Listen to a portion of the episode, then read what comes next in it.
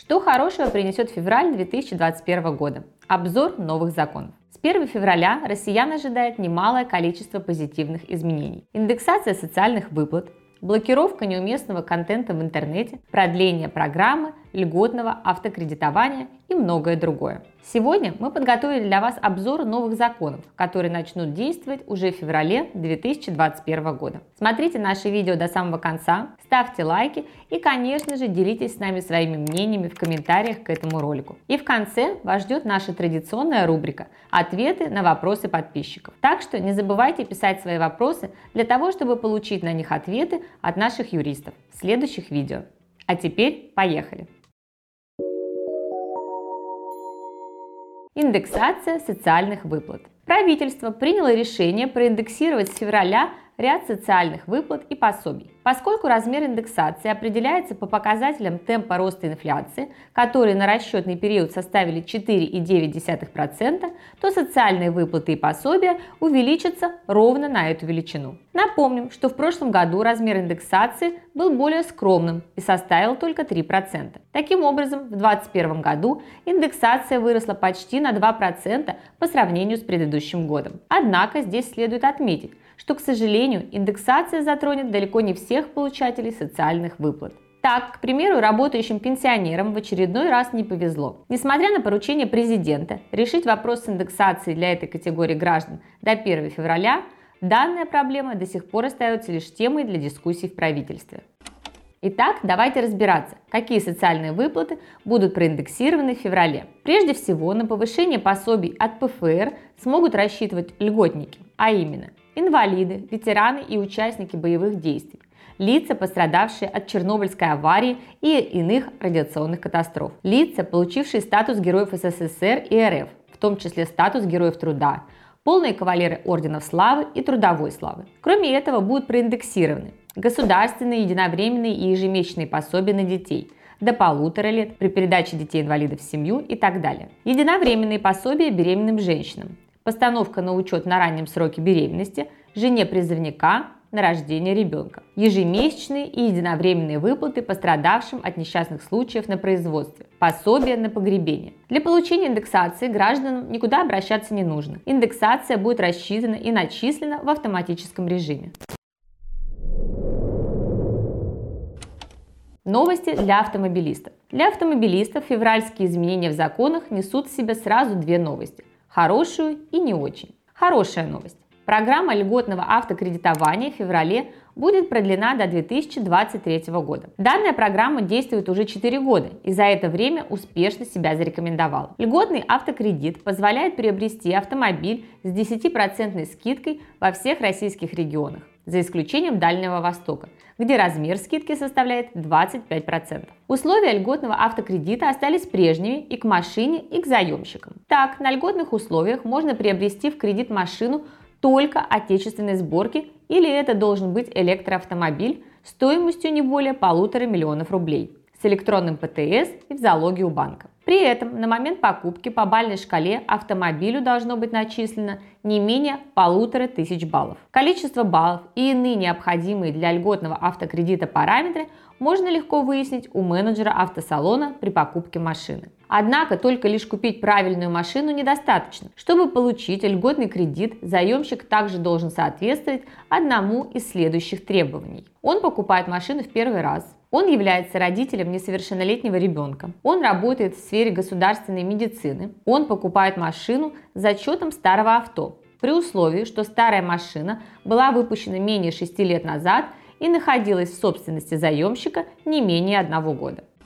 Теперь плохая новость для автовладельцев. При осуществлении тюнинга с февраля этого года уже придется регистрировать изменения конструкции авто в ГИБДД. Для этого в обязательном порядке придется провести предварительную техническую экспертизу, получить экспертное заключение и протокол проверки и убедиться в том, что сведения об этих документах надлежащим образом были внесены в госреестр. В противном случае в регистрации изменения конструкции вам откажут, а затем выпишут штраф по статье 12.5 КоАП РФ и плюс к этому еще заставят вернуть машину в первоначальное состояние.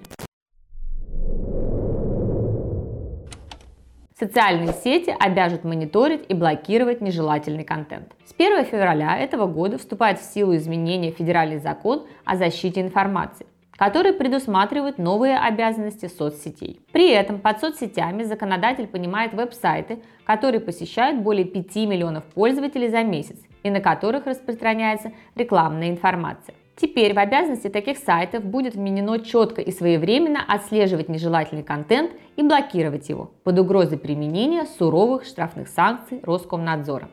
К нежелательному контенту в том числе относится информация, которая содержит в себе сведения, относящиеся к гостайне, сведения о продаже наркотиков, алкоголя, способах совершения самоубийства, участия в азартных играх, совершении иных преступлений и правонарушений, детскую порнографию, нецензурную брань, оскорбления, направленные в адрес чиновников и обычных физлиц, а также сообщения, подрывающие деловую репутацию компаний и иных организаций, призывы к насилию, экстремизму, терроризму, массовым беспорядкам и свержению власти, нарушение ограничений, предусмотренных законодательством о выборах, незаконная агитация и так далее. Если модераторы соцсетей не могут дать тому или иному контенту правовую оценку, то по новым правилам они должны временно заблокировать подозрительный контент, после чего сообщить о нем в Роскомнадзор и дождаться решения чиновников. Весь заблокированный контент должен храниться на серверах компании не менее трех месяцев. По всей вероятности, это необходимо для того,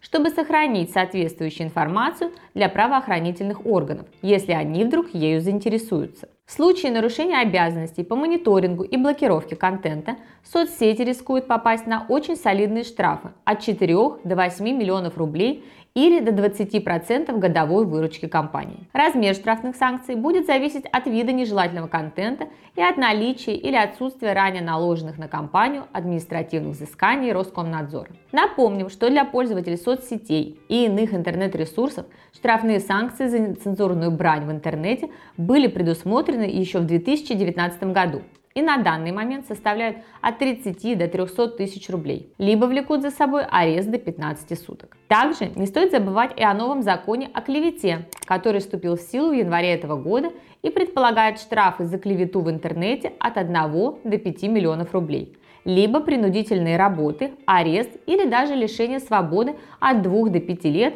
в зависимости от вида клеветы и иных обстоятельств. Новости для бизнеса. Подать заявление о переходе с ЕНВД на упрощенку можно до 1 февраля. В противном случае по умолчанию ФНС будет начислять налоги по общей системе налогообложения до конца 2021 года. Однако есть информация о том, что возможно срок подачи заявления о переходе на УСН будет продлен до конца марта 2021 года. Но пока это только на уровне слухов. С 1 февраля в чеках придется указывать каждое наименование оплаченного товара или услуги. При этом некорректное или непонятное название может повлечь за собой штрафы до 10 тысяч рублей. Данное требование актуально для ИП и касается не только торговли, но и других видов бизнеса. На 6,3% повышаются тарифы системы Платон. Теперь стоимость за километр составляет 2 рубля 34 копейки. Диспансеризация станет более информативной. По новым правилам, при проведении плановой диспансеризации граждан будут учитываться большее число медицинских параметров и показателей факторов риска. Так, например, теперь у пациентов будут контролировать уровень холестерина и сахара в крови и внутриглазное давление, а также учитывать степень ожирения или старческой астении. У меня на сегодня все. Теперь переходим к вопросам наших подписчиков. Гаражная амнистия – это новый сбор денег с народа? Вообще гаражная амнистия представляет собой процесс узаканивания ранее возникшего права на гараж и на земельный участок под ним, которое не было ранее зарегистрировано в Росреестре. И второй вопрос. Когда начнут доплачивать работающим пенсионерам? Ведь с них берут подоходный налог, хотя они уже все выплатили, а доплаты нет. Ну, как я уже сказала в этом видео, несмотря на поручение президента решить вопрос с индексацией пенсий для работающих пенсионеров до 1 февраля 2021 года пока не получилось. И данная проблема до сих пор остается лишь темой дискуссии в правительстве. Но будем надеяться, что в ближайшее время это произойдет. На этом все. До новых встреч!